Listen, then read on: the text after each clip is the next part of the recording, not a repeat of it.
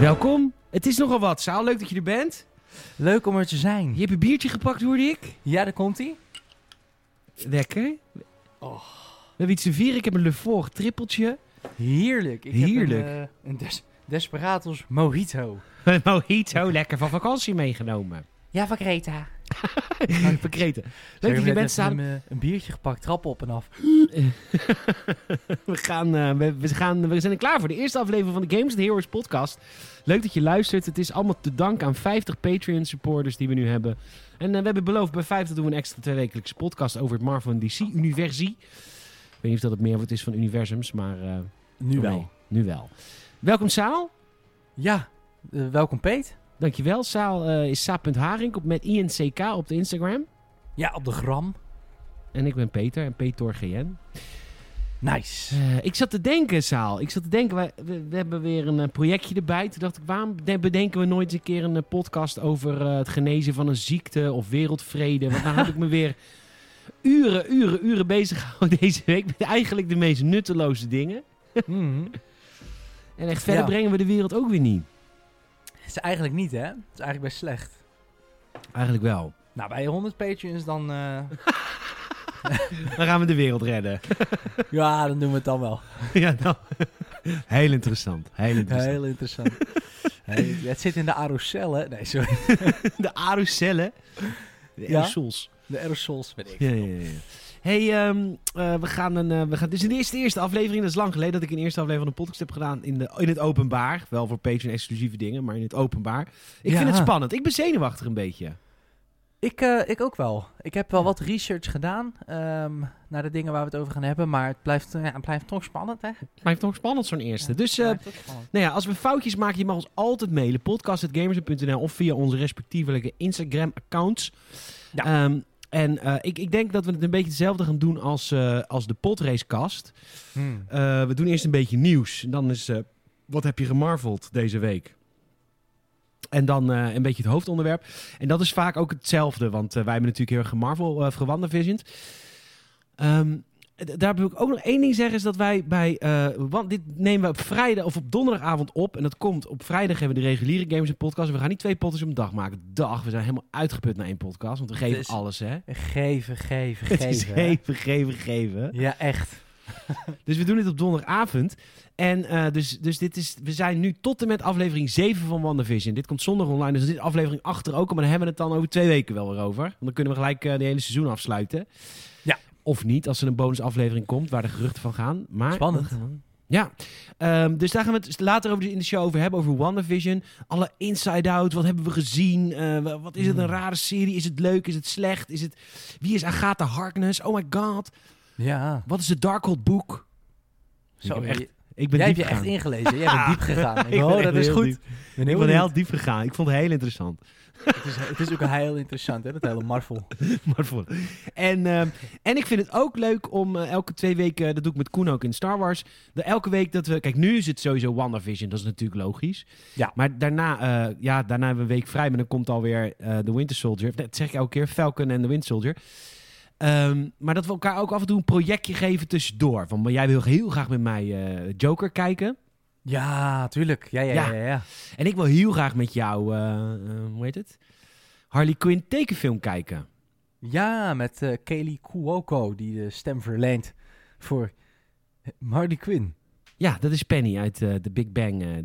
The Big Gangbang. The Big Gangbang. Ja. Dus we gaan elkaar ook al projectjes geven, hoor. Dat je dat ook... Maar goed, we gaan eerst beginnen met het nieuws. Want jij appte mij gisteren iets waar ik heel blij van werd. Ja. Om redenen. Ja, nou, jij hebt echt een hart voor... Voor Spider-Man en de reeks. Ja. Ja, over Spider-Man. ja, zeker. ja, keihard. Ja, heb ik daarvoor. Keihard voor de Spider-Man-reeks. Zeker. Er gaan natuurlijk al langer geruchten over een multiverse in Spider-Man. Wij dachten in eerste instantie dat de tease ook daarop sloeg. Ik zal even de tease uitleggen wat er gebeurde was op zowel het Instagram-account van Tom Holland als Zendaya. Wie? Tom Holland. Oh, die volg ik niet. Wie is dat? Ja, dat is niks voor jou. Maar die, dat is natuurlijk die jongen die Spider-Man speelt in de laatste MCU Spider-Man films, de laatste twee. En hij had een tweet met een screenshot uit de film. En een poster met daarop, volgens mij, ik weet niet meer precies goed. Hij had iets met home, iets van phone home. Ietsie phone home, is een kleine reference. Zendaya, het meisje wat, hoe heet zij? Mary Jane, volgens mij ook. Ja. Gewoon, ja, speelt. En die andere gozer, ik vergeet elke keer zijn naam. Maar hij speelt de beste vriend van Spider-Man. Ja, die jongen die een carbonaatje lust. Ja, zo kan je stellen, ja. Die had ook iets getweet, geïnstagramd. Ook met een poster. En vandaag is er een trailer vrijgekomen. Nee, wacht even. En alle drie hadden ze dus een andere titel genoemd. Precies. En wij zaten in de app al direct tegen elkaar te speculeren. Van luister, het is de multiverse. Want de ene zit in die universum waar die film zo heet. En de andere zit natuurlijk in dat universum waar... Want dit is opvolgend op geruchten van de multiverse. Dat Tobey Maguire van de oorspronkelijke Spider-Man films. En Andrew Garfield van de Amazing Spider-Man films. Ja. Dat die zich geboekt zouden zijn, ook om in de multiverse hier. En natuurlijk is J. Jonah Jameson is natuurlijk ook weer de oude acteur. Dan kan het ook toeval zijn. Maar in ieder geval, het zijn allemaal geruchten en aannames die we kunnen nemen. Dat we het multi-universaal gaan zien. Sick hoor, ouwe. Dat is echt wel... heel interessant. Ja, dat is inderdaad onze speculatie. Nou, of dat zo is, dat is nog niet echt ontkracht, maar een beetje... Want vandaag kwam er een filmpje naar buiten van de drie acteurs. Niet in character, maar gewoon als zichzelf. Met van, dan zie je zo dat Tom Holland uit het kamertje van de regisseur loopt. En dat hij weer een neppe titel voor de film heeft meegekregen. Omdat Tom Holland staat er wel een beetje onbekend dat hij per ongeluk hele belangrijke dingen spoilt op social media. Omdat hij dan bijvoorbeeld aan het livestreamen is en een poster uit de verpakking trekt. En daar staat dan fucking groot, stond daar dan de titel van Spider-Man 2 op. En dat was nog helemaal niet publiek bekend. Dus dat is best wel... en de grap is dus ook dat voor Spider-Man 2 Far From Home... Toen hadden ze natuurlijk een interview press tour. En toen werd dus zijn Jake Gyllenhaal, zijn tegenspeler... Die werd als oppas meegestuurd. Die moest constant opletten dat Tom Holland niks zou verlullen. En hetzelfde gebeurde voor Endgame. Daar was het Sherlock Holmes, weet het dingetje. Die moest babysitten. Die moest gewoon babysitten. Nee, niet Robert Downey Jr. Dr. Strange. Oh, Benedict Cumberbatch. Ja, ze zijn allebei Sherlock Holmes geweest. Dat is waar. Maar die ene hoeft het toch niet echt te onthouden, toch? Nee, maar daar moest ik aan denken. Jij bedoelt natuurlijk gewoon de betere BBC-serie. Ja, de betere cinema. Beter gezien, maar... Ja, maar dus daar hebben ze nu een grapje mee gemaakt... door dit gewoon uit te melken als in van... maar waarom krijg ik nou de film niet te horen? Ja, omdat je altijd lekt, gast. Ja, leuk gedaan. Leuk gedaan. Ja, en ik heb het idee dat... en dat merk ik met heel veel. Ik ben nu heel veel aan het inlezen op allerlei universi. Mooi. En ik merk dat er een... en dat komt eigenlijk een beetje allemaal sinds Spider-Man Into the Spider-Verse... die machtig mooie animatiefilm... Een van de beste films ooit gemaakt. Nice. Die heeft een soort van de deuren geopend voor... dat er gewoon wat meer gezegd kan worden ook op een of andere manier. Zo kan er meer in films met multiverses. Maar ik heb het idee dat de producers ook allemaal veel relaxer zijn geworden. Dat is in Star Wars zo. In het begin met episode 7 en 8 en toen dan met 9. Dat was heel erg die filmkant. Met Kathleen Kennedy, die is daar de producer van. Dat is een beetje de Kevin Feige van Star Wars. En Kevin Feige doet Marvel. Ja. De eindbaas. Maar zij is heel erg van het geheim houden. Je mag niks verlullen. Je mag niks delen. En toen kwam de Mandalorian uit met Jon Favreau. Die natuurlijk was Baby Yoda een geheim. Maar hoe zij met pers omgaan en hoe zij dingen delen. Het is allemaal zoveel relaxer geworden in de afgelopen jaren. Mensen nemen het allemaal niet meer zo serieus, heb ik het idee. Er kan wat meer gelachen worden. Dat vind ik heel leuk. Ja. Ja, zo had ik het nog niet bekeken, maar dat is wel... Ik snap wel wat je bedoelt. Dus ze laten een trailer, de teaser-trailer van de nieuwe Spider-Man-film... is de drie acteurs. Is helemaal niet hun in-character. Snap je? Dat vind ik tof. Ja, zeker. Ja. Er is inderdaad wel wat meer ruimte voor poespas. Of hoe zeg je dat? Voor inderdaad een beetje luchtigheid. Het is ook al met DC natuurlijk zo. Die gasten die hebben natuurlijk nu ook... Bijvoorbeeld, er komt een nieuwe Suicide Squad film. En dat is dan niet per se lacherig, maar wel in dezelfde mindset van...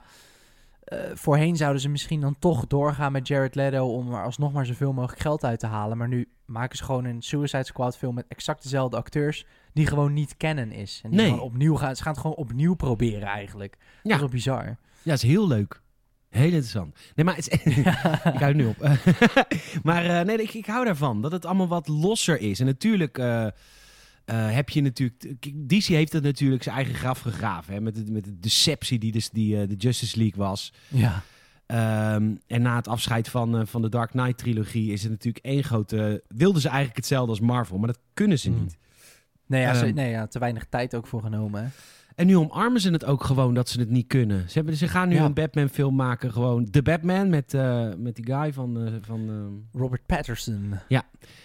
Robert Pattinson en ze gaan andere projecten. Ze pakken allemaal verschillende projecten en ik vind dat leuk. Want dan kun je kunt sommige projecten kun je gewoon niet zo serieus nemen en sommige kun je heel erg fan van worden. En wat bij jou past, vrije blijheid. Ja, absoluut man. Dat is echt wel een prettige ontwikkeling in de superheldenwereld, zo gezegd. Ja, nice, heel nice. En jij hebt een beetje een hiatus gehad op de Marvel Cinematic Universe, want jij was echt vroeger echt keihard diehard fan, hè? Ja, klopt. Ja, het is sowieso is WandaVision eigenlijk volgens mij een van de eerste content die verschenen is na Endgame überhaupt. Als ik het goed zeg, volgens mij is er heel weinig MCU-content geweest. Dat klopt, want er is heel veel uitgesteld. Black Widow ook en zo. Dat is natuurlijk heel veel achterge vanwege de Rona. Exactly. Dus het is WandaVision is eigenlijk weer het eerste contact met de MCU, ook voor mij sinds Endgame.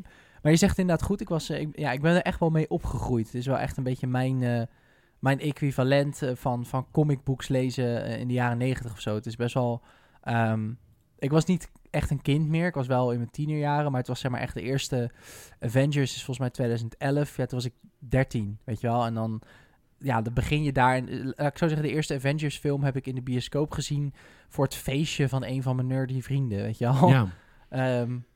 En zo eigenlijk die hele rits uitgezeten. Dus wel nog steeds wel echt heel groot fan. Maar ja, je wordt op een gegeven moment natuurlijk ook wat ouder. En dan wordt alles wat genuanceerder, denk ik. Ja? Ja, ik denk het. Kijk me helemaal niet in. Nice. Was jij ook iemand die alle Infinity Stones snapte? Want dat vind ik altijd een beetje raar als ik met echte diehard Marvel movie fans praat. Dan weten ze eigenlijk dat ook niet echt.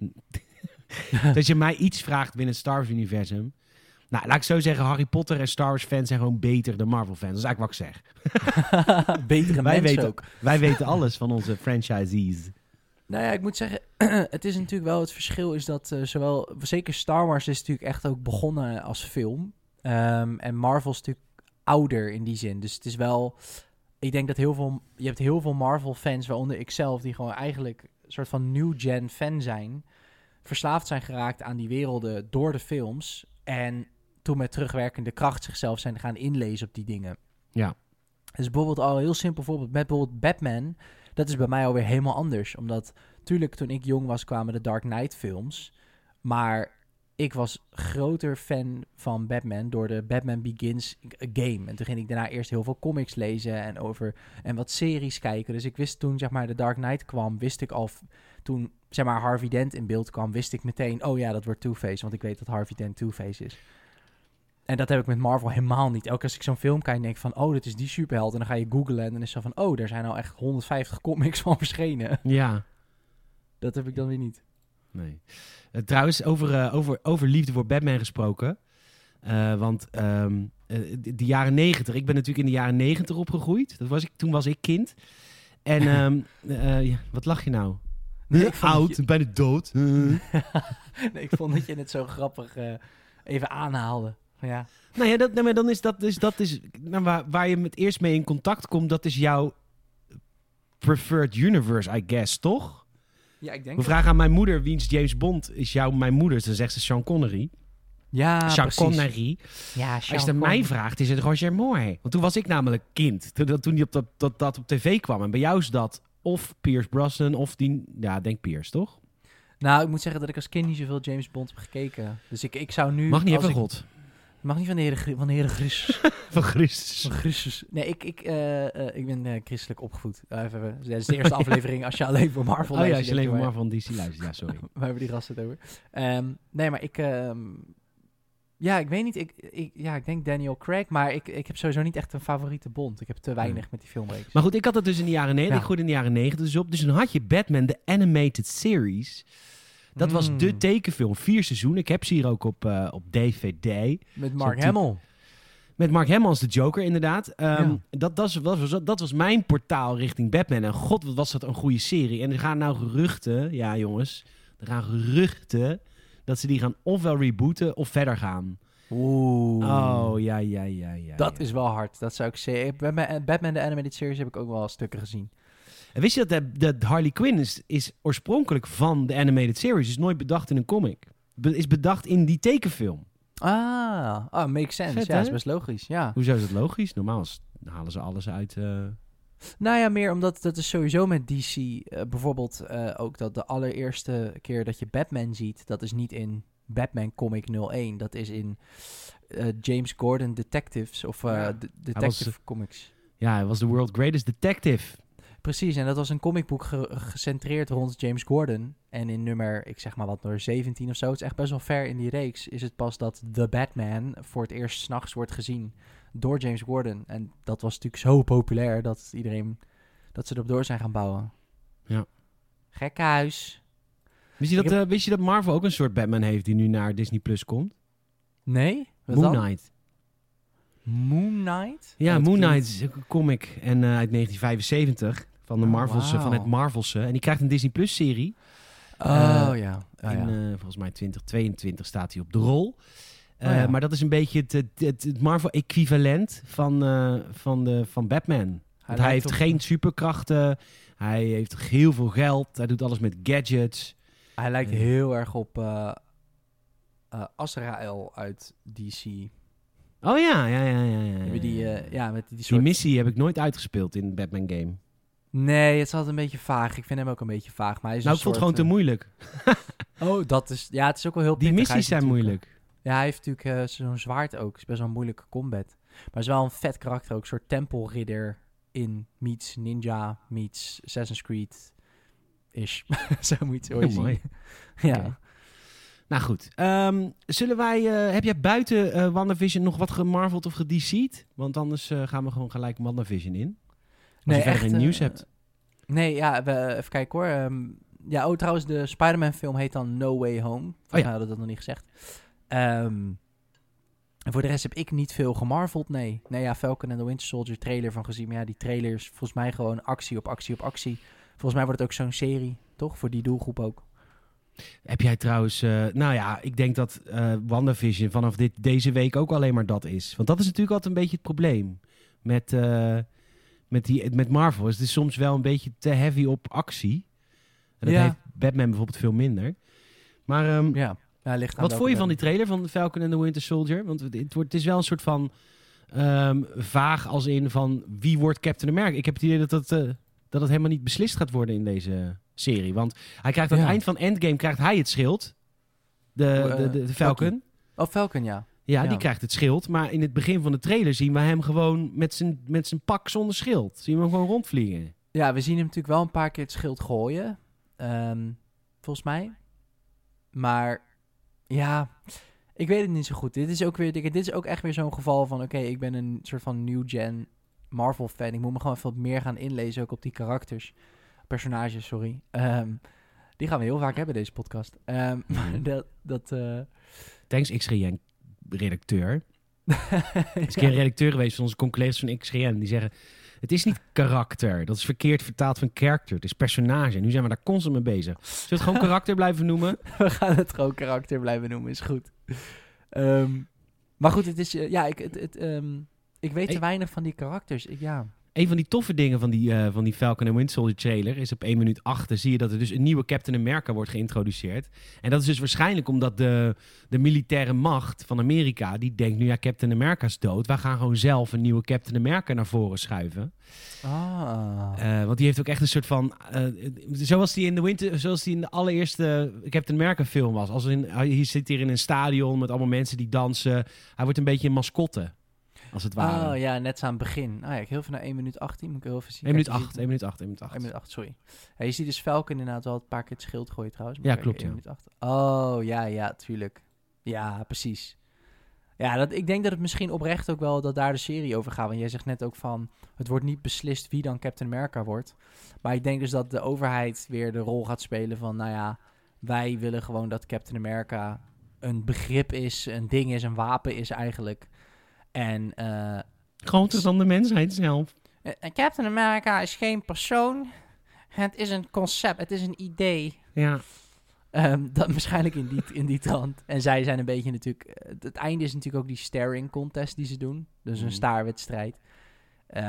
Dus het is actie meets comedy. En ik denk dat het moreel van het verhaal wordt van... Hey, is Captain America weaponizable? Denk ik, toch? Ja, dat zal wel.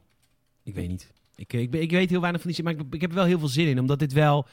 Het voelt eigenlijk gewoon als een actiefilm. Net als WandaVision nu in de laatste aflevering aan het voelen is. En je merkt ook aan WandaVision... mag ik me even druk maken over de end credits? Ja, 8 minuten.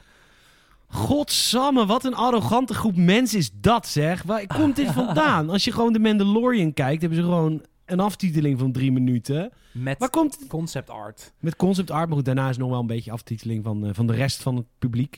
Van het meewerkend publiek. Maar ik bedoel, wat is dit, man? Doe gewoon normaal. We kijken niet elke week naar een speelfilm. We kijken naar een aflevering WandaVision van een half uur.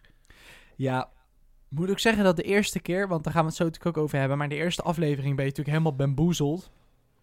En een van de, naast een aantal nog veel subtielere hints, maar een van de minst subtiele hints dat er iets groters aan de hand is natuurlijk dat je een aftiteling krijgt in zwart-wit. En daarna zie je dat het een televisie is en zie je natuurlijk dat ze ergens in een lab of zo, weet je wel? Dat zie je. Ja. En ik dacht, oh shit, dat voelde zo vierde muur brekend. En ik denk, oh vet, we gaan sowieso dan after-credit scenes krijgen, want ja, 8 minuten. Ja. En dus ik spoelen, helemaal niks. Ik dacht echt, nou, wat een... Deze week wel, zat er wel een after-credit in. Echt? Ja. God. Dit meen je niet. Dat meen ik ook. Ga je zo vertellen wat erin zit? Ja, ik ga zo gelijk kijken. Luister nou, Disney Plus. Disney. Nou, mag ik 1 dingetje nog even zeiken over Disney Plus? Ja, tuurlijk. Wat je wil. Heb je ook Disney Star Plus inmiddels? Ja, Disney Plus als je luistert. Ja, ik snap dat jullie een mediaconglomeraat hebben gekocht voor een paar miljard en nu ineens 40 series en 80 films hebben. Ik snap het. Ik hoef het niet meer te zien. Ik hoef het niet op elke Instagram-ad. Letterlijk, toen ik de website opstartte vanmiddag, toen kwam er Disney Plus en toen kwam er Disney, Pixar, Marvel, Star Wars, National Geographic. En toen zoomde mijn scherm in op Star. We hebben nu ook Star. Ja, heb ik ook gedaan. En dan moest ik een pincode instellen en zo. Terwijl, hallo, ik ben geen infantiel. Precies dat. Ik dacht, fuck off. Even niet gewoon. Als je bij me thuis komt ooit, je wilt mijn Disney Plus Star kijken, het is 0000. Ja, precies dat gewoon. Ja, echt bizar. En je moet nu ook die pincode invoeren, alvorens je gewoon niet Star kijkt. Nee, maar ik heb hem nu... je kan dat ook uitzetten. Ik had gewoon geklikt op herinner mij later. Want ik heb mijn account nu ingesteld dat het een subaccount is van iemand van 18 jaar of ouder. Dus dan hoeft dat niet. Maar het is natuurlijk omdat op Disney natuurlijk ook veel jongeren zitten. En zelfs echt kleine kinderen natuurlijk. Nou, sterker nog, er is deze week naar buiten gekomen dat Disney geen plannen heeft voor R-rated films buiten Deadpool 3. Flauw, hè? Heel flauw. Heel flauw. Wist je trouwens dat om iets, zeg maar, volgens mij PG-13 te houden, mogen ze 1 keer schelden in een serie. Oké. En als je dus 2 keer een fuck hebt, dan wordt het rated R. Dus je hebt zeg maar dus van die compilaties op YouTube van PG-13 series en films, waar en dan die ene fuck die ze mogen zeggen. Maar die wordt natuurlijk altijd extra lekker in het script geschreven, weet je wel. Ja. Het is van, I don't give a fuck, weet je wel. Ja, dan willen ze dat even lekker... Ja, het is heel grappig. Heb je de Justice League Snyder-cut trailer gezien trouwens? Ja. Ja, ook weer... R-rated? Ja, nee, niet, ik wil niet soort van negatief doen hoor. Ik ben super positief, maar dit soort trailers zijn de laatste tijd gewoon best wel veel gewoon... Is natuurlijk altijd al. Tegenwoordig. Maar, ja, ik bedoel, in dit genre moet ik eigenlijk zeggen, niet tegenwoordig inderdaad. Maar je hebt natuurlijk niet elke film heeft zo'n trailer, maar superheldenfilms, hoe genuanceerd soms ook de storyline. Het is altijd wel, waar zitten alle explosies? Ja, en voor de mensen die het niet weten, Justice League is een film in 2017. Die is Snyder begonnen met maken, maar toen gebeurde er iets met zijn dochter, wil ik zeggen. Ja, die heeft zelfmoord gepleegd. Want die vond het eigenlijk ook helemaal geen goede film. En toen heeft... Sorry. Oh, dit is echt heel erg. Dit was echt al zo slecht. Maar schapje. Maar goed, toen heeft Joss Whedon heeft het afgemaakt. De man achter Buffy en achter Firefly. Maar goed, die heeft dat helemaal verprutst. Dat is echt... Justice League is natuurlijk echt een walgelijke film. Het slaat nergens op. Ja, ik heb hem ook niet eens gezien. Ik heb stukken gezien, maar zo onsamenhangend. Ja, het is één grote... Toen kwam op een gegeven moment Snyder. Toen kwam er de roep op Twitter van we willen de Snyder Cut. De Snyder moet dus de film die hij eigenlijk wilde maken, maar niet kon afmaken, maken. En ja, toen... wel even bijgezegd worden dat... Zeg maar, die roep kwam niet helemaal uit het niets. Want Zack Snyder had dus ook in een interview aangegeven van... ja, ik heb dus uren aan materiaal liggen. En ik had een hele andere visie voor die film. En met de stukken die ik heb liggen zou ik dat aan elkaar kunnen editen.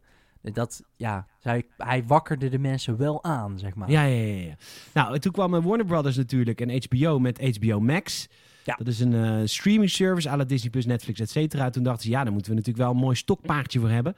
Toen hebben ze Zack Snyder een paar tientallen miljoenen dollars gegeven en hebben gezegd, maak het maar af. Toen zeiden ze van, eerst gaat 4 uur duren, 4 keer 1 uur. Oh, ja. En nu is dat veranderd. Het is nu gewoon 4 uur. En hij krijgt ook een bioscooprelease. Dus als je in de bioscoop zit... Echt waar. 4 uur lang. En dan, na 2 uur komt er dan een intermission. Hebben ze ook aangekondigd. Want dan kan je verplassen. Dat moet ook. Want bijvoorbeeld Pathé hier in de Randstad heb je voornamelijk Pathé.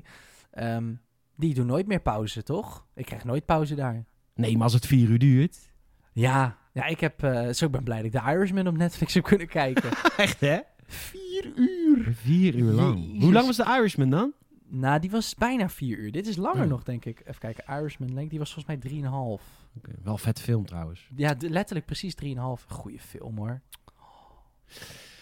Nou, ze hebben Steppenwolf natuurlijk veranderd. Die heeft een nieuw schildje met spikes. Maar op een gegeven moment zit er al in Batman vs. Superman zit al een soort... apocalyptisch toekomstbeeld. Dat Batman ook een fucking vette regenjas heeft en allemaal bad guys met een shotgun kapot schiet. Dat komt nu hier terug. Dus we krijgen meer flash-forwards naar daar, naar die periode. Superman zit daar dus ook in. En de Joker komt terug. Ja, als Jared Leto. Dus niet Joaquin Phoenix, maar de oude Joker, zeg maar, van de originele Suicide Squad. Ja, nee, niet Joker van die film die jij met mij wil kijken. Nee, de slechtere Joker komt terug. Ja. Maar goed, dus dat is... en die komt 18 maart uit. Wij krijgen het druk, man. Ja, tering. Gaan we daar een audiocommentaar van maken?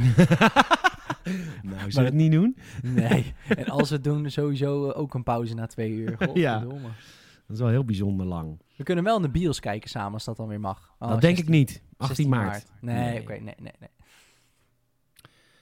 Moeten we even kijken of wij...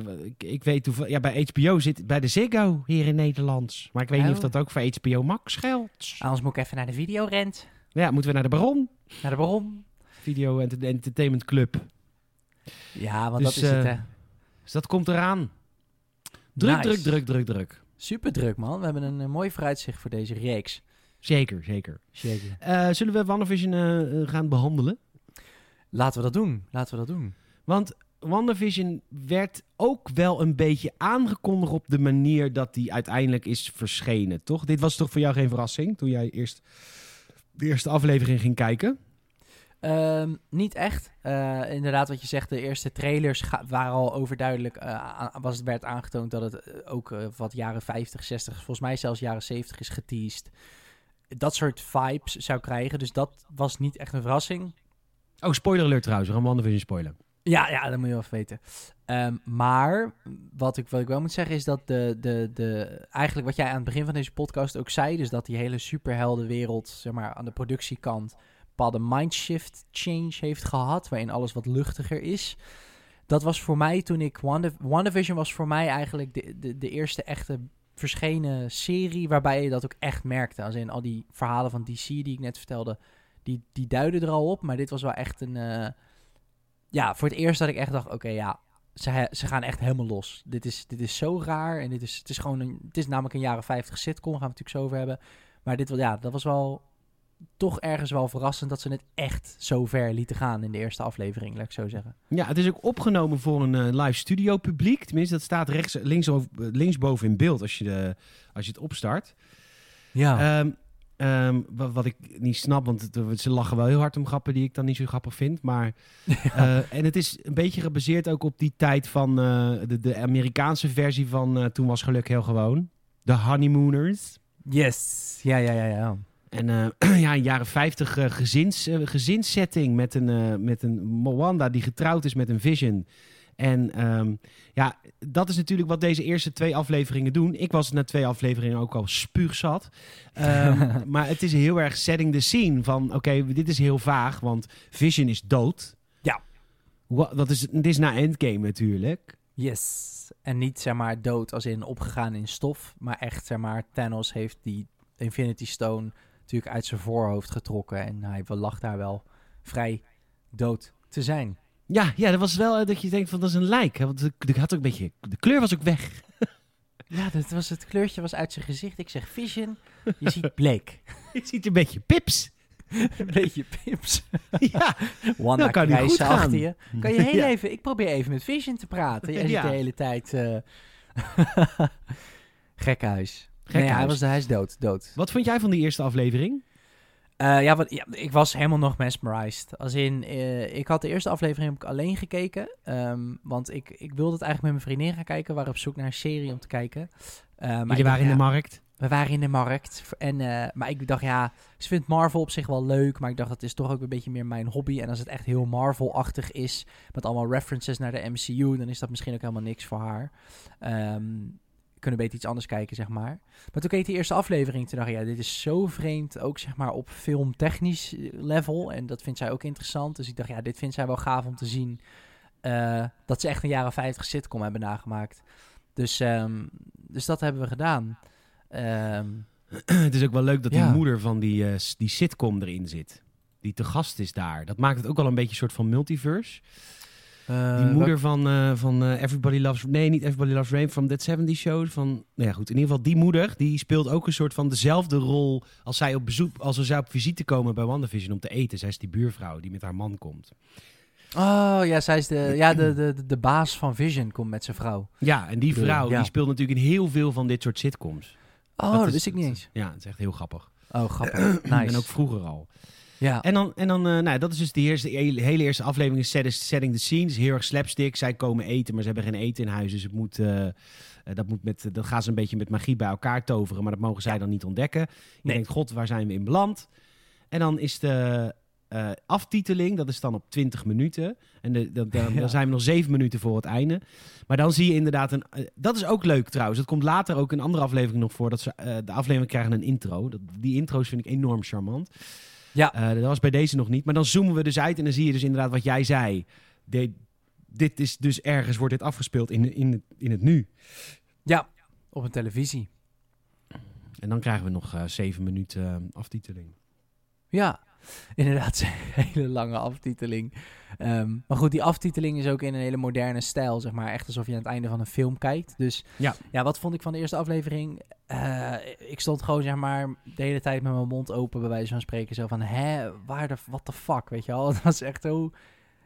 Ja, ik had het oprecht niet verwacht, dus... Nee. Ik had daar bij wijze van spreken niet echt een mening over. Omdat ik eigenlijk gewoon gelijk natuurlijk de tweede ging kijken. Omdat die tegelijk uit zijn gekomen. Zeker. Het tweede deel is gebaseerd op hoe heet die tovenares? Godver. Ja, het is jaren 60. Of doe je dat niet? Jazeker. Nou ja, ik heb het net nog in mijn hoofd. Ik wilde het net zeggen. Verdorie. Nou, die tovenaresse van die toen ook een serie had... En, en die hebben ook zo'n intro, ook een beetje zo'n tekenfilm intro, weet je wel. Ja. En heel veel mensen vinden aflevering 2 heel charmant. Is die ook, vind ik. Oh, waarom vind je dat? Want hier komt ook de hele... dat Vision is op een gegeven moment dronken en ze moeten een goocheltruc gaan doen voor de buurt. Precies. Ja, omdat deze toch wel... Kijk, die eerste ben je nog aan het wennen aan dat concept. En dan in de tweede snap je, oké, het is... Het is jaren 60, dat wordt het principe. Bewitched, dankjewel. Bewitched, yes. En ik vond de tweede, die laat gewoon nog meer humor zien. De eerste vond ik een beetje flauwig. Zo van, heel sitcom. En dit was ook wel sitcom, maar dit had...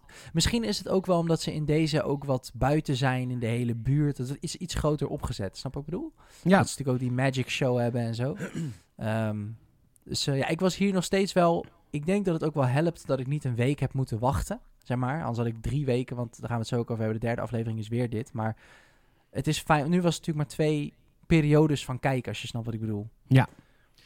Dus ja. We krijgen voor het eerst ook al door een radio krijgen we de roep van Wanda, are you there? Wanda, are you there? Ja, en, ja. En dat is heel vaag, want nu keek Wanda ook heel vaag, alsof ze het niet snapte. En ik wist hier nog niet, nou, volgens mij weten we dat nog steeds niet echt. In hoeverre is het Wanda en waar heeft zij invloed op en waar niet?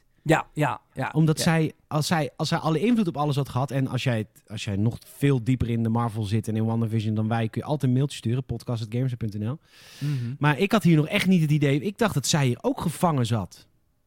Ja, precies. En het is...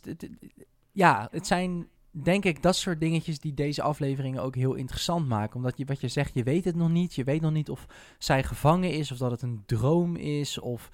Je weet wel dat er iets speelt. In de eerste aflevering zit trouwens ook een dingetje. Dat is misschien iets... Ja, het is niet echt subtiel, maar in hindsight is dat best logisch. Dat op een gegeven moment stikt de baas van Vision in zijn eten, als hij bij hun komt eten. Ja. En zijn vrouw is dan zo van, stop it, stop it. Stop it, maar ze blijft zichzelf een soort van herhalen. Alsof ze een soort van glitcht of zo. Ah. Dus dat was al...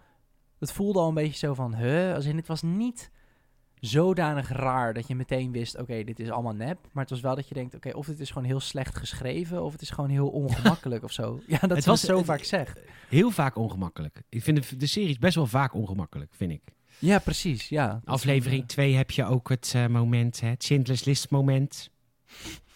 Alles is zwart-wit, behalve het bloed. Ja, mooi. Moet wel denken aan mijn stadje. Ja, mijn stadje, de brandgrens. De brandgrens. maar ze gaan goochelen.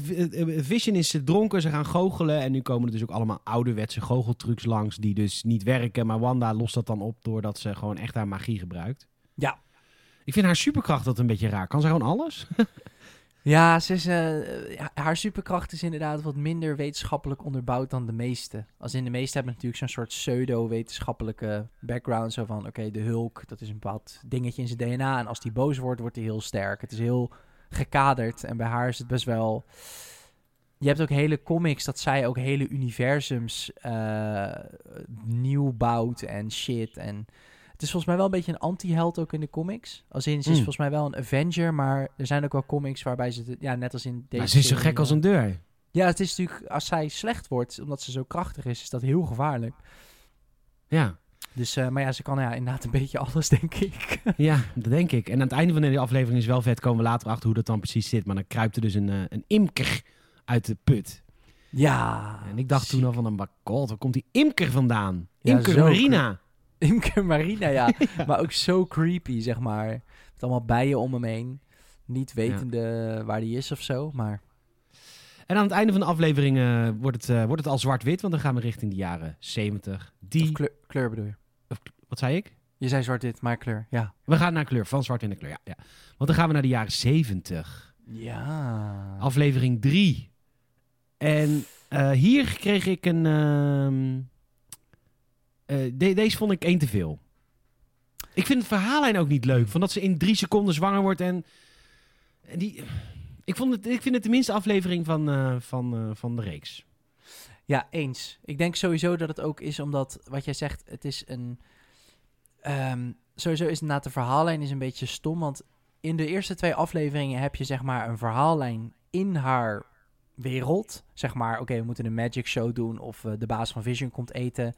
En die magische krachten en die rare dingen, die zitten daar een beetje omheen. Terwijl in deze aflevering is het magische, namelijk het feit dat zij natuurlijk haar kinderen gaan teringsnel groeien. Dat zit in dat verhaal verweven. Snap wat ik bedoel? En dat maakt het een beetje... De science fiction of de... Ja, ik weet niet. Want hoe die dokter er ook op reageert, die zou dat dus niet... Ja, maar dat vindt hij dan weer wel oké. En dan gaat het regenen binnen. Het is allemaal vaag. Ik vind het is echt de overgang van... Oh, het is haar overgang. Ja, nee. Het is de overgang natuurlijk van het niet weten wat er aan de hand is naar... Ja, er is echt iets aan de hand. Dus dat. Ja, dat grappig is dat Rambeau... Captain Rambeau, die komt nu ook, die komt hier ook de aflevering binnen. Maar dat weten wij op dit moment nog niet dat zij dat is. Nee. Dat is de dochter van de vriendin van Captain Marvel. Ja. Maar daar komen we dan later achter, want die heeft dan ook een soort van... ja, dat vond ik dus... Ja, hier komen we dus ook achter van... Waarom weet zij niet wie zij is? Maar goed, dat komen we dan later... Is het een te vage serie voor mainstream publiek? Dat moet jij weten, want jij kijkt met je vriendin. Is zij mainstream publiek? Dat weet ik niet. Ze is niet een Marvel-fan of zo. Oh, op die manier bedoel je? Ja, nee. Ja, dat is een beetje lastig te zeggen. Wat ik zeg, de eerste 2-3 afleveringen vond mijn vriendin ook wel gewoon heel interessant. Omdat die stijlen zeg maar, worden toegepast. Heel interessant. Vond ze heel interessant, omdat die stijlen ook zijn toegepast. Maar ja, ze vond het op een gegeven moment wel ook een beetje vager geworden. Al moet ik zeggen, gek genoeg is het nu vager. Hoezo? Nou, omdat het nu... wordt het veel meer Marvel-achtig. Als in, oh, ineens is die is ook een held en die is ook een held. En die zijn krachten zijn ook ineens unlocked. En dat is voor niet-Marvel-kijkers wel een beetje zo van... Oké, waarom komt dat uit de lucht vallen? Terwijl Marvel-fans zijn daar een beetje bleu voor, toch? Die hebben zoiets van, oh ja, die is nu ook superkrachten. Ja, toch? Het verhaal gaat gewoon verder, vriend. Iedereen heeft superkrachten. Ja. Nee, dat is waar. Het is ook een raar momentje dat voor het eerst krijgt Vision ook een beetje twijfels. Want Agnes staat buiten met zijn buurman. En ja. Die buurman wilde iets zeggen, maar dat hield Agnes tegen. Dat weten we nu zeker. En ja, heel ongemakkelijk, laat ik het zo zeggen. Ja, wederom een... ja, is eigenlijk weer zo'nzelfde moment van... Alleen nu is het niet alleen de kijker die zich ongemakkelijk voelt, maar connecten we met de serie, of connecten we met Vision, moet ik zeggen, omdat hij... Vanaf nu weet hij ongeveer net zoveel als wij. Ja. Op dit punt. Nou ja. Rambeau, die wordt ook nu weg uit de heks geflikkerd door Wanda. Omdat ze te veel moeilijke vragen stelde. En dan komen we eigenlijk aan het eind van aflevering 3 voor het eerst komen we erachter dat dat dus is. En dat er buiten de wereld van WandaVision de gewone wereld is. En daar staan tenten met militairen. En, yes, sir. Ja. Heel interessant. Echt, vooral aflevering 4. Aflevering 4 was ik echt aan toe. Ja, we hadden ik ook. We hadden 3 afleveringen gehad. Ik dacht van, poeh. En, ja, een beetje rarig en weet ik veel. Misschien ben ik wel gewoon een te grote Marvel fanboy. Dat ik gewoon denk van, ja, maar ik wil eigenlijk gewoon wel de tijd van nu in actie. Ja, en we worden natuurlijk... eigenlijk wat je zegt, dat je in aflevering 3 er een beetje beu van bent. In aflevering 4 word je ook al gewoon gelijk... lekker erin gegooid, want de aflevering opent al met natuurlijk buiten de heks, maar ook het moment dat Captain Rambeau terugkomt na de blip. Ze is natuurlijk ook opgegaan in stof, net zoals iedereen na de van Thanos. Oh ja, na de snap. Na de snap. En nu zie je haar weer terugkomen. Sowieso volgens mij ook voor het eerst dat we echt zien dat iemand... Of nee trouwens, in de film denk ik ook wel, maar... ja, je wordt meteen in het heden gegooid. Dat is lekker. Ja, want tussen Infinity War en Endgame... Hoeveel jaar is het ertussen? Een jaar of 3? Nee, één jaartje maar. Oké, maar ondertussen is haar moeder... Nee, oh, haar sorry, moeder is... in het verhaal. Sorry, ik dacht je bedoelde in real life. Nee. In het verhaal weet ik niet. Ik denk wel een paar jaar. Ja, want haar moeder is ondertussen overleden. Nogmaals, Monica Rambeau is de dochter van die vrouw. Was het de vriendin van Captain Marvel? Of in ieder geval een goede vriendin? Ik weet niet hoe dat zat. Ja, ik heb die film wordt een beetje in het midden gelaten. Ja. Wat, sorry? Ik heb die film nog niet gezien. Poser. Ja, eentje, dat is de enige die ik niet heb gezien. Het trekt me gewoon niet. Wat trekt je niet? Ja. Social Justice Warrior. No, nee, niet. Cancel Culture. Niet. Ja, het is sowieso een vrouwenhoofdrol. Dat vind ik heel interessant. Nee, ja, ik moet hem gewoon nog checken. Slecht eigenlijk. Ik vind het zo'n... er is er ook geen straight pride. Hoezo nou weer een wijf?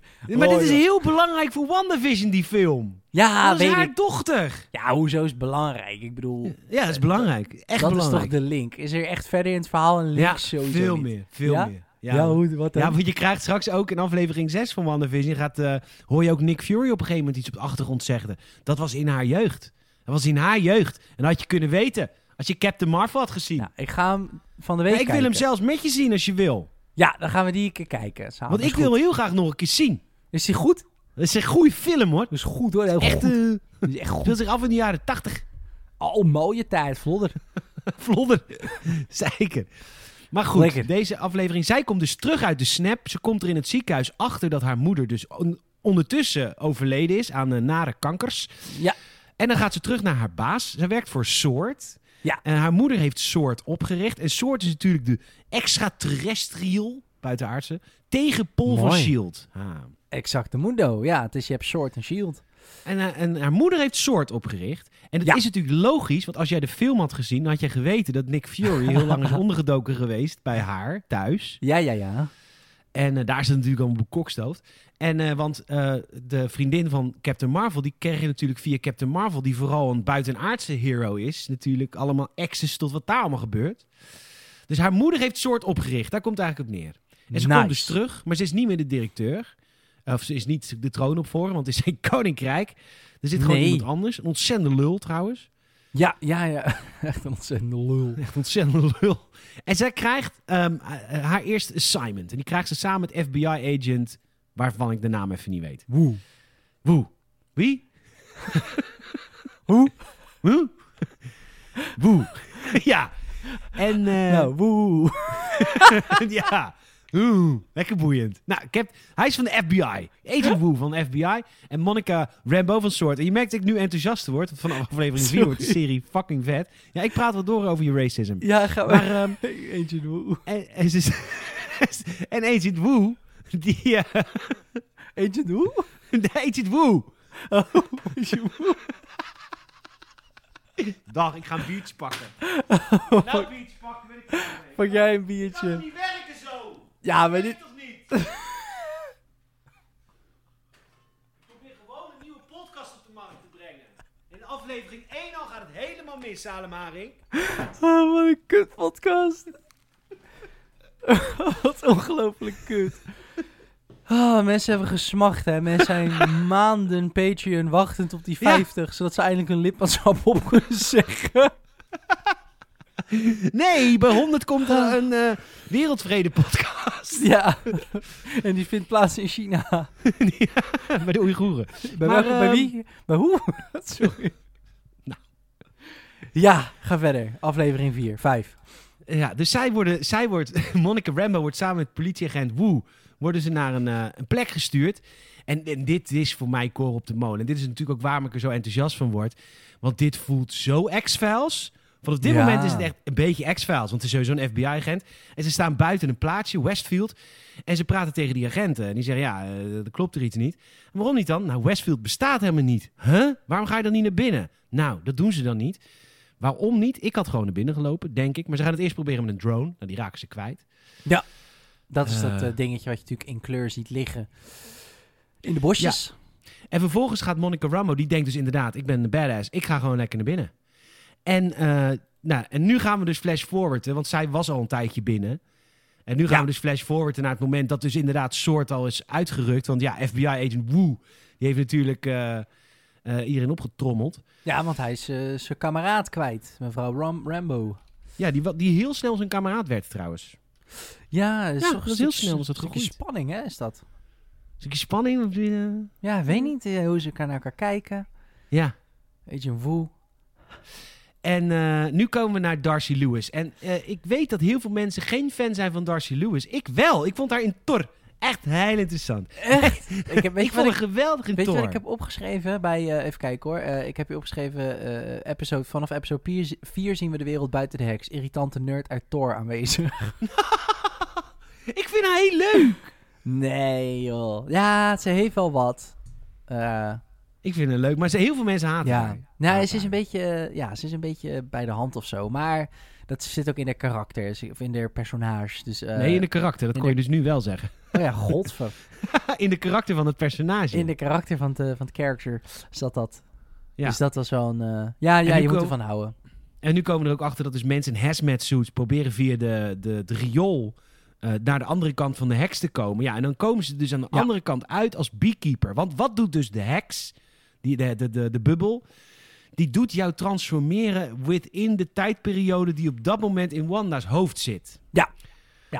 Dus een hazmat suit kan niet in de jaren 70. Dus wat lijkt daar dan op? Een bijenpak. Fucking vet. Heel vet. Heel interessant.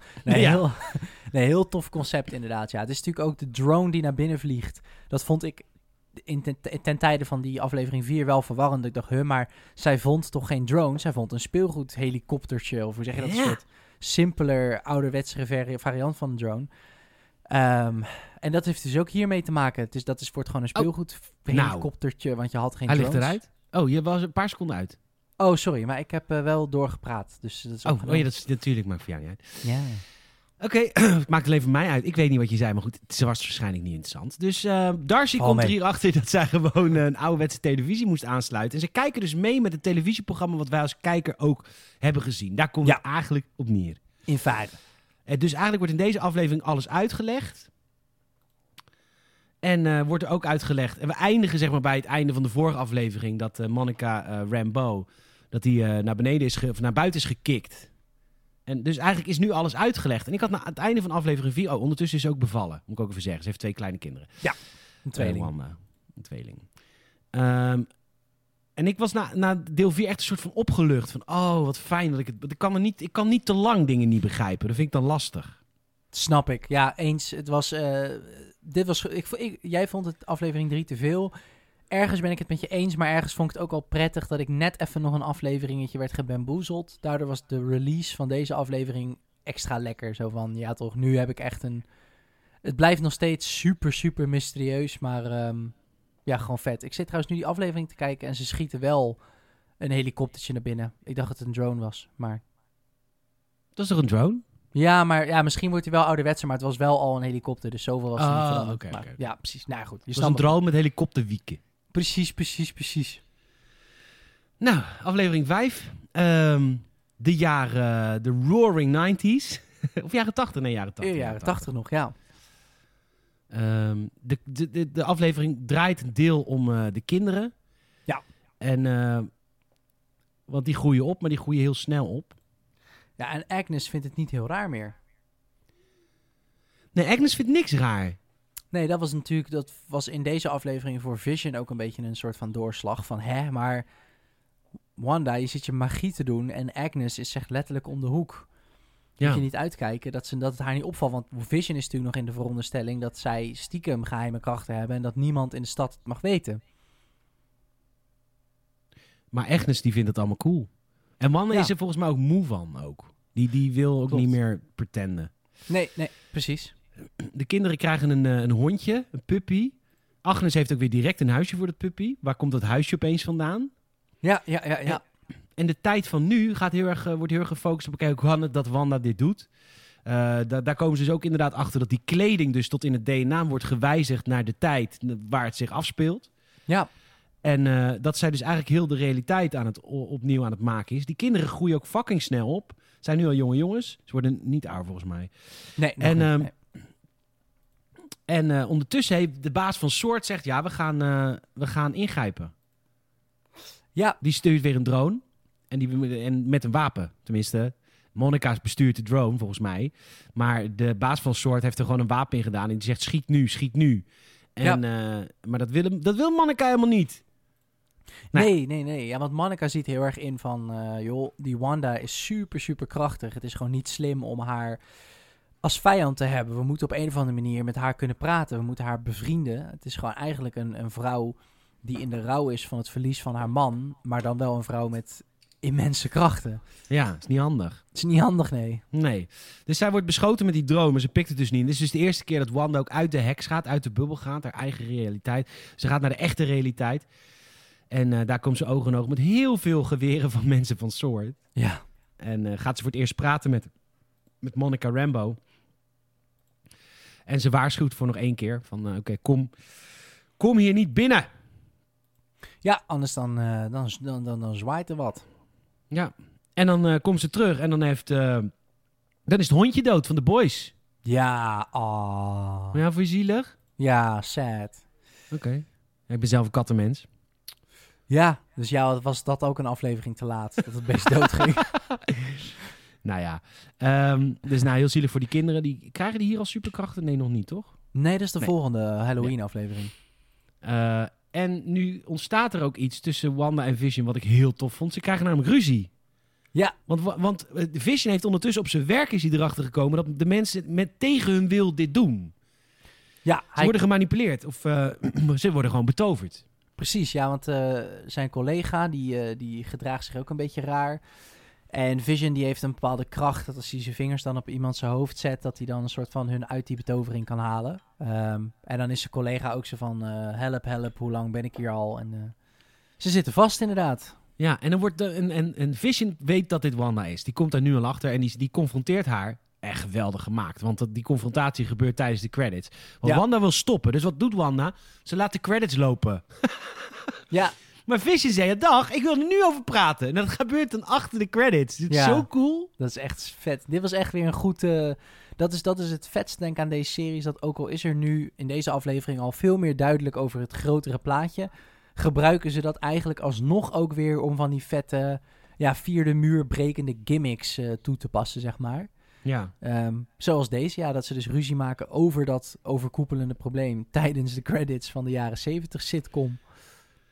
En dan op het einde gebeurt er iets heel vreemds, want dan komt haar broer terug, die dood is gegaan in Avengers, de tweede kutfilm. Ja. Die was niet zo goed, hè, die Avengers film. We zijn het over eens, toch? Ja, Age of Ultron hadden we toen in de fanzone over, dat is wel de minste, ja. Maar daar gaat haar broer dood, maar haar broer komt terug. Maar welke broer komt terug? Dun, dun, dun. Dun, dun, dun. Uit de X-Men-universe. Ja, super, super vet natuurlijk. Wij hebben elkaar ook nog gebeld daar toen ik het ook had gezien. Dat is zeker. Dat is heel interessant. Ja, super vet natuurlijk. Ja, dan moet je even kleine context. Op een gegeven moment eigenlijk een beetje hetzelfde verhaal als bij Spider-Man. Heeft Marvel in het verleden de X-Men rechten verkocht aan 20th Century Fox. Wel bekend. Die. En die gasten die hebben toen X-Men films gemaakt. Wolverine, Days of Future Past. Heel die reeks is allemaal onder hun. En op een gegeven moment in de latere films zit deze acteur als Quicksilver. En dat is het broertje van Wanda. Nou, Wanda zit helemaal niet in die films. Nee, maar het is ook hier niet het broertje van Wanda volgens mij. Want in de X-Men films is hij de zoon van Magneto. Ja, precies. Het is dezelfde superheld met een andere backstory hebben ze bedacht. Exact, ja, zeker. Wat ook altijd kan, hè. In comics heb je heel veel verschillende lijnen. En de ene keer is het dat, de andere keer is het dat. Absoluut. Ja, en dat is met deze ook. Wat wel een ding was, is dat voor Age of Ultron heeft Disney, ik vermoed, een bepaald bedrag betaald aan 20th Century Fox, omdat de Quicksilver zit natuurlijk in Age of Ultron, maar hij gaat ook gelijk dood in Age of Ultron als Quicksilver. En dat is omdat het een X-Men is waarschijnlijk. Ja, omdat ze hem waarschijnlijk maar een licentie hebben mogen krijgen voor één film, vermoed ik, van Disney. Dus vandaar dat ze maar één film. Je ontmoet hem in Age of Ultron en hij gaat later in de film ook gelijk dood. Heeft ook niet zo'n hele grote rol. Maar dat was natuurlijk bijzonder, want het is niet alleen de acteur, maar ook het kostuum van Quicksilver uit de X-Men-reeks. Dus met de bril en het jackie, in plaats van een soort joggingpak wat hij aan heeft in Age of Ultron. Ja. In Age of Ultron is het ook een iets grotere guy. En dit is natuurlijk best een klein mannetje. De guy die Quicksilver speelde in de MCU. Ja. Daar las ik laatst een superleuk feitje van. Die speelt toch ook in Kick-Ass samen met de X-Men die deze Quicksilver speelt. Exact, ja. Hij speelt dat is leuk, Kick-Ass, toch? Ja, en zijn beste vriend is die andere Quicksilver nu. Ja, dat is echt leuk. Heel vet. Heel interessant. Overigens, dit komt niet door Wanda. We dachten dat toen nog wel. Maar we weten nu, na aflevering 6, definitively, na aflevering 7, hij is niet teruggehaald door Wanda. Nee, hij is, daar lijkt het niet op. Even tussendoor trouwens, ze hebben 20th Century Fox gekocht. Had ik dat gezegd? Nee, goed, ja, daarom, ze hebben 20th Century Fox gekocht. Daarom mogen ze nu. Dus nu kunnen ze... Dit zou een mooie overstap zijn natuurlijk om Quicksilver eventueel weer te introduceren in de MCU nu met die acteur. Maar wie weet. Aan de ene kant, jij zegt nu heeft zij het niet gedaan. Hij zegt natuurlijk wel op een gegeven moment in die aflevering van... You're my sister, I heard you calling. En op een gegeven moment zegt hij van... Je wilde toch dat ik de vervelende oom zou spelen die een klein beetje slechte invloed heeft op je kinderen. Het is een beetje alsof hij het wel weet, maar een soort van... Maar aan het einde van aflevering 7 zien we hoe hij wordt gecreëerd, toch? Is dat zo? Ja. Is dat die aftercredit scene dan niet? Nee, helemaal niet. Oh, dan heb ik dat gemist. Heb jij Disney Plus ook voor je? Kijk jij mee? Met... Ja, nu al. Ja, dat doe ik ook. Ja. Nee, want dat krijg je dan straks wel te zien, hoor. Oh, aflevering 6, de Halloween aflevering. Wat vond jij hier mooi, haar hier mooi? Of was jij verliefd op haar? Oh, ja. Dan heeft ze de WandaVision kostuum aan, zoals ze dat in de comics heeft. Ja. Ja, het is een mooie vrouw om te zien, laten we heel eerlijk zijn. Ja, zeker. Ja. Wat vond je van de Halloween-aflevering? Ja, die vond ik superleuk. Ik vond het een heel... sowieso qua stijl vond ik het tof, want dit is dan natuurlijk jaren 90. Het meest herkenbaar, denk ik, voor ons allebei wel. Ja, ik weet niet. Ik vond het gewoon grappig. Ik vond net genoeg scènes met die kinderen. Ik was wel een beetje bang van, dat wordt heel irritant. Dat wordt heel Nickelodeon. Ja. Maar dat is gelukkig viel dat wel mee. Dat is eigenlijk alleen deze aflevering een subverhaaltje natuurlijk met ome Pietro. Dat ze kattenkwaad gaan uithalen natuurlijk. Ik heb wel het idee dat in deze aflevering laat WandaVision ook echt vrij. Ja, ze heeft er geen zin meer in. Ze laat het een beetje los. Ja, ze heeft geen zin meer om heel te achter hem aan te lopen natuurlijk daarover. Nee, en dat is fijn, want nu krijgt Vision ook nu de mogelijkheid om dingen een beetje te onderzoeken. Ondertussen aan de andere kant van de muur bij S.W.O.R.D. is de hel losgebroken, want Monica Rambeau die bestuurde die drone, maar die baas die had hem volgeladen met kogels, dus zij is natuurlijk hartstikke kwaad. Ja. En Vision komt erachter dat aan de randen van de wereld die Wanda heeft gecreëerd, zij spelen mensen eerder een figurante rol dan dat zij echt een rol spelen. Ja, er is een vrouw die is een beetje haar was op aan het hangen, heen en weer. Maar er komt dan wel een traan uit haar ogen, want ze heeft pijn, denk ik. Mensen zijn een soort van bewust, of niet? Ja, absoluut. Ja, en het is echt ook een beetje net zo'n videogame, hè? Aan de randen, soort van, dat hoef je niet te renderen, dus daar staat gewoon... Ja, het is een beetje, stel je mod een game en je gaat als het ware voorbij waar de game eigenlijk zou moeten eindigen, dan valt alles natuurlijk altijd ook een beetje uit elkaar. Ja, wat je niet ziet is er niet. Terwijl ja, hoe ik mijn huis opruim. Ja, precies. Nice, ja, dat is echt een beetje de vibe. En Vision die loopt natuurlijk helemaal naar de rand en het valt hem steeds meer op. Hij komt Agnes ook weer tegen, die ook stil stond in de auto, maar hij wekt haar tot leven. Ja. En zij rijdt weer terug. En dan komt er eigenlijk op neer dat Vision gaat nu... Die ziet de muur. Hij is ver genoeg gekomen dat hij de muur ziet tussen de echte wereld en Wanda's wereld. En hij gaat daar doorheen. Dun, dun, dun. Ja, hij gaat naar buiten. Bizar, hè? Ik had verwacht dat hij echt gewoon dood zou neervallen. Want hij is dood, toch? Ja, dat had ik ook. Ik had ook zoiets van... Vision is natuurlijk altijd degene die een beetje soort van bovennatuurlijk is in heel veel dingen. En dan bedoel ik bijvoorbeeld... Hij kan bijvoorbeeld ook Thor's hamer optillen, weet je wel? Omdat hij geen mens is. Ja. Dus ik had verwacht van... Het uit de heks lopen is voor hem niet zo moeilijk. Hij loopt eruit en hij verandert gewoon weer in zijn lijk. Maar ze hebben het tof gedaan. Hij gaat er niet echt uit. Het lijkt wel alsof hij soort van de muur elastisch met zich meetrekt. En de muur blijft hem continu terugtrekken. En dan trekt het ook allemaal stukken van zijn lijf af natuurlijk. Ja, super tof om te zien dat hij contact heeft gemaakt. En natuurlijk dat zoontje, ja, Tommy of Billy of zo. Billy, die heeft natuurlijk dezelfde krachten als mama een beetje. Dus die hoort stemmetje van papa in zijn hoofd. En zijn broertje kan natuurlijk heel hard rennen trouwens. Die heeft het... Ja, die heeft de Quicksilver krachten. Ja, die heeft de krachten van zijn oom. Dus ja, die voelen dat papa in gevaar is. Ja, en dan moet echt even... Wanda moet echt even ingrijpen. Want dit is allemaal leuk geweest. En wat doet ze? Ze maakt de bubbel groter. De heks. Haar wereld. Haar leven. Ja. En dan iedereen die daarin op wordt geslokt. Al die militairen. En al die militaire tenten. Die veranderen natuurlijk in circus tenten en clowns. Ja. En die grote legerjeeps die veranderen in ijskooktruck. Weet je wel? Dat soort shit. Ja. En Monica en de S.W.O.R.D.-directeur. Die ontsnappen dan wel net op tijd. Maar ze heeft het opgelost door gewoon haar leefomgeving groter te maken. Ja, absoluut. Want ze merkte natuurlijk dat Vision net erbuiten lag. Dus ze vergroot het zodat hij er in ieder geval weer in is. Hij is niet ontsnapt. En wat er natuurlijk gebeurt is dat... omdat ze zich aan heeft gesloten bij Monica Rambeau. Monica Rambeau is inmiddels van dat kamp afgestuurd. Want zij heeft natuurlijk uitgesproken dat ze absoluut niet mee wil doen in geweld tegen Wanda. Je lijkt je moeder wel, stomme kut. Ja, dat is echt... Dus die eigenaar die zegt... Jij is wel een links gelul. Dat is dus voor hippie bullshit. Jezus, man. Godver. Ik zie zin in. Nee, maar die schorst haar eigenlijk. En Darcy is er nog wel, want ze hebben natuurlijk haar brein nodig... Maar die is natuurlijk ook heel bij de hand en recalcitrant aan het doen naar alles en iedereen. Omdat ze ziet dat Vision in gevaar is. En dan wordt zij geboeid aan een jeep. Dus bij het vergroten van die bubbel zit zij er helaas ook in. Oh ja, ze zit er ook in! Ja, want ze kan niet weg. Terwijl de rest weg probeert te sprinten, maar het natuurlijk niet haalt. Oké, aflevering 7 gaan we nu doen. Dat is de laatste aflevering die wij hebben gezien. Jij hebt misschien afgelopen vrijdag al aflevering 8 gezien. Wij nog niet, maar over 2 weken dan gaan we natuurlijk gewoon verder waar we gebleven waren. Dan gaan we 8 en 9 behandelen. En misschien 10. Er zijn geruchten van misschien een geheime episode. Dun, dun, dun. Dun, dun, dun. Want er is een week. Er is een lege week tussen Winter Soldier en dit. Ja, spannend.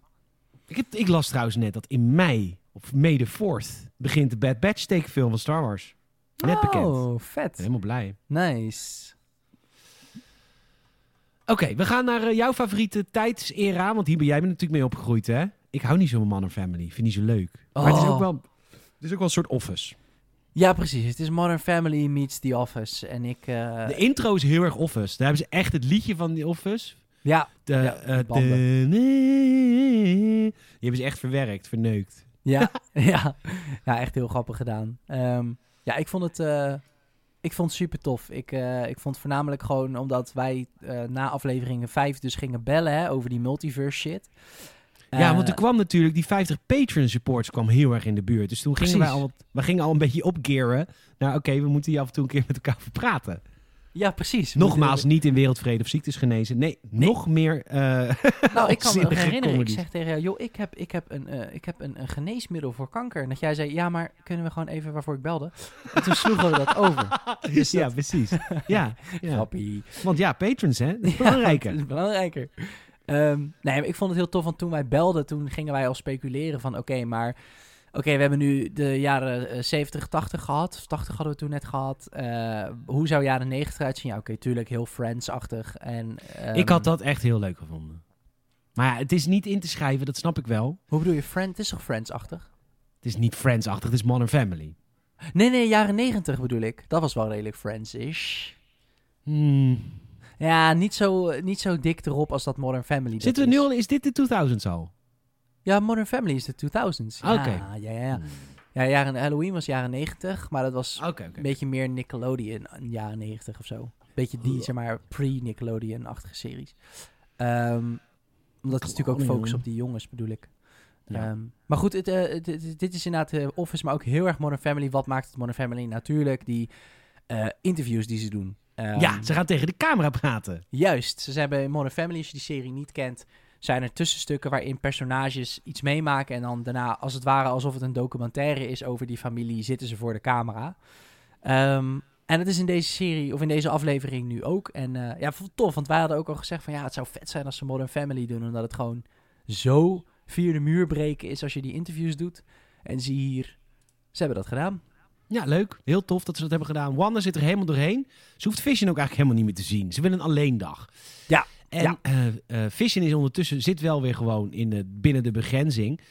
Gaat Darcy, die ook binnen de begrenzing als goochelaar zit. Ze kan uit een ketting bevrijden. Ja, escape artist.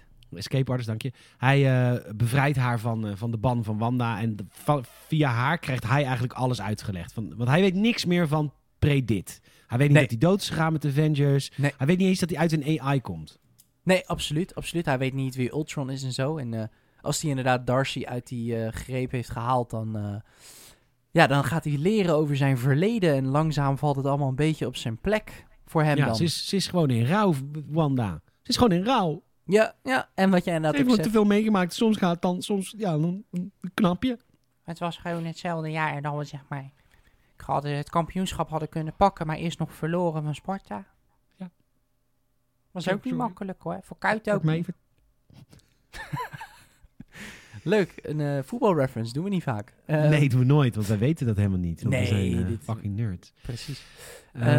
Maar het is inderdaad, je merkt dat Wanda in het verhaal is ze moe. Want ze heeft ook, het boeit haar helemaal geen reet dat Vision nu dan vermist is. Want ze denkt, ja, ik heb dat ding groter gemaakt, dus hij zal wel weer oké zijn. Maar verder is ze er niet echt rouwig om. Wat ook haar zoons natuurlijk raar vinden. Want zowel ome Pietro is weg als papa Vision is gewoon ook gone. Maar je ziet ook aan overkoepelend dat ze moe wordt, want verschillende attributen in haar wereld beginnen te switchen van jaren 60 naar jaren 80, weer terug naar jaren 50. Het wisselt allemaal. Dus iets gaat in het begin heel leuk gedaan. Want die kinderen die zijn aan het gamen. En dan op een gegeven moment hebben ze een Gamecube controller. Maar daarna hebben ze zo'n jaren 80 arcade stick. Daarna hebben ze het spelletje Uno. Weet je wel? Ja, heel grappig. Heel tof gedaan. Heel interessant. En die kinderen die gaan dus met Agnes mee. Die Agnes die zegt, die komt binnen. Luister, die kids die doe ik wel eventjes onder mijn hoede nemen. Heb jij lekker een dagje zelf? Voor jezelf, lekker in je uppie. Ondertussen aan de andere kant van de heks in de echte wereld is Monica Rambeau. Die heeft nog wel leeway binnen S.W.O.R.D. Want zij heeft een vriendin binnen S.W.O.R.D. gevraagd met een clubje, klein clubje, of ze haar willen helpen. Ze gaat dus eigenlijk over de hoofd van de baas. Maar dat clubje die zegt, ja, voor mij is de familie Rambeau is leiding van S.W.O.R.D. klaar. Dus ze regelen voor haar een mooi buitenaardse, of een buggy. Dit is onze meest bepantserde buggy die we hebben. En ze krijgt een pak aan, want zij wil met die buggy door die barrière heen rijden. Ja, dat is het plan. Ze wilde weer in. Ze is ervan overtuigd dat met zo'n buggy dat ze dan onaangetast zich in die wereld van Wanda kan begeven. Ja. Ondertussen, de kinderen zijn bij Agnes. De kinderen hebben daar heel erg naar de zin, want Billy die voelt dat zij heel rustig is van binnen. We weten natuurlijk, nou inmiddels, dat komt omdat zij wordt helemaal niet possessed door Wanda. Zij is gewoon zichzelf. Ha. Exactly. Monica Rambeau die probeert met die wagen binnen te rijden. Lukt niet, dan gaat ze het zelf doen, stap voor stap. Dat lukt wel, en dit is haar Spider-Man gebeten door de spinmoment, want nu krijgt zij superkrachten. Ja, het lukt haar om zonder buggy. Pure wielskracht. Je ziet hoe ze zich door die dingen... En ze komt dus binnen zonder dat ze is omgetoverd in een early 2000s sitcom karakter. Ja, leuk. En dan krijgt ze de superkrachten. Ze gaat ook direct verhaal halen bij Wanda. Wanda zit er totaal niet op te wachten. Die bedreigt tegelijk de kapot te maken. Nou, komt er een dialoog van, ja, ik geloof in je, ik geloof in. Dan komt Agnes ingrijpen. Die zegt, nee Wanda, je gaat nu mee. Ja. Want het is niet goed voor je, die vrouw. Nee, daar komt er een moment. Dat mens, dat is slechte invloed. Daar komt ondertussen Vision, die praat ook even tegen de camera. En die komt er op een gegeven moment achter, waarom praat ik eigenlijk tegen de camera? Waarom heb je een clipje om het op te nemen, maar ik een microfoon om? Ja. Heel bijzonder inderdaad. Heel interessant. Ja, en dan komt Wanda gaat naar de kelder bij Agnes. Yes. En dan is de big reveal. Ja, want dat doen ze dan ook weer heel... Ja, toch weer een soort van jaren 50-achtig of zo. En dan zingen ze... It was Agatha all along. Ja. It was Agatha all along. Agatha Harkness. De tot nu toe bad guy van de serie. Waarom? Weten we niet. Ze is een heks. Daar komt eigenlijk op neer. Ze is ook een heks. Ik heb een klein beetje research gedaan naar haar personage. Ze is een heks. Ze is in heel veel comics ook de lerares van Wanda, zeg maar. Een beetje de mentor. Mm-hmm. En zij is ook heel erg verwoven in de Fantastic Four comics. Wat natuurlijk al tof zou zijn, want dat is volgens mij ook weer zo'n gevalletje. 20th Century Fox heeft daar ooit een film. Met Chris Evans ook, die nu natuurlijk Captain America is. Dat waren die eerste 2 Fantastic Four films die nog best wel oké-ish waren. Ja, precies. Die latere, die is heel slecht, maar... Ja. Ja, ik weet niet. Ja, daar speelde Chris Evans de Human Torch. En die guy van The S.H.I.E.L.D. die Vic Mackey speelt in The S.H.I.E.L.D. Die speelde The Thing. Oh, dat is zo'n gaaf acteur. Kan even niet op zijn naam komen. Kan het 100 keer zeggen. Maakt niet uit. Maar de Fantastic Four is natuurlijk nu weer van Disney. Dus ze kunnen dat nu gaan introduceren via wegen, I guess. Ja, sowieso moet het opnieuw als in niet kennen met wat ze al gemaakt hebben. Met andere acteurs en andere... Want ja, het is of niet. Want ze hebben nu bewezen dat het dus niet hoeft met Quicksilver. Nou, oké, maar ik bedoel meer dat je natuurlijk dan Chris Evans dubbel hebt. Dat zouden ze niet doen. Dat kan niet. Nee, dat zouden ze niet doen. Nou ja, dus dat. In haar kerker, in haar kelder, ligt ook een boek. Ja. Dat boek, dat schijnt de Darkhold te zijn. Ook bekend als de Book of Sins.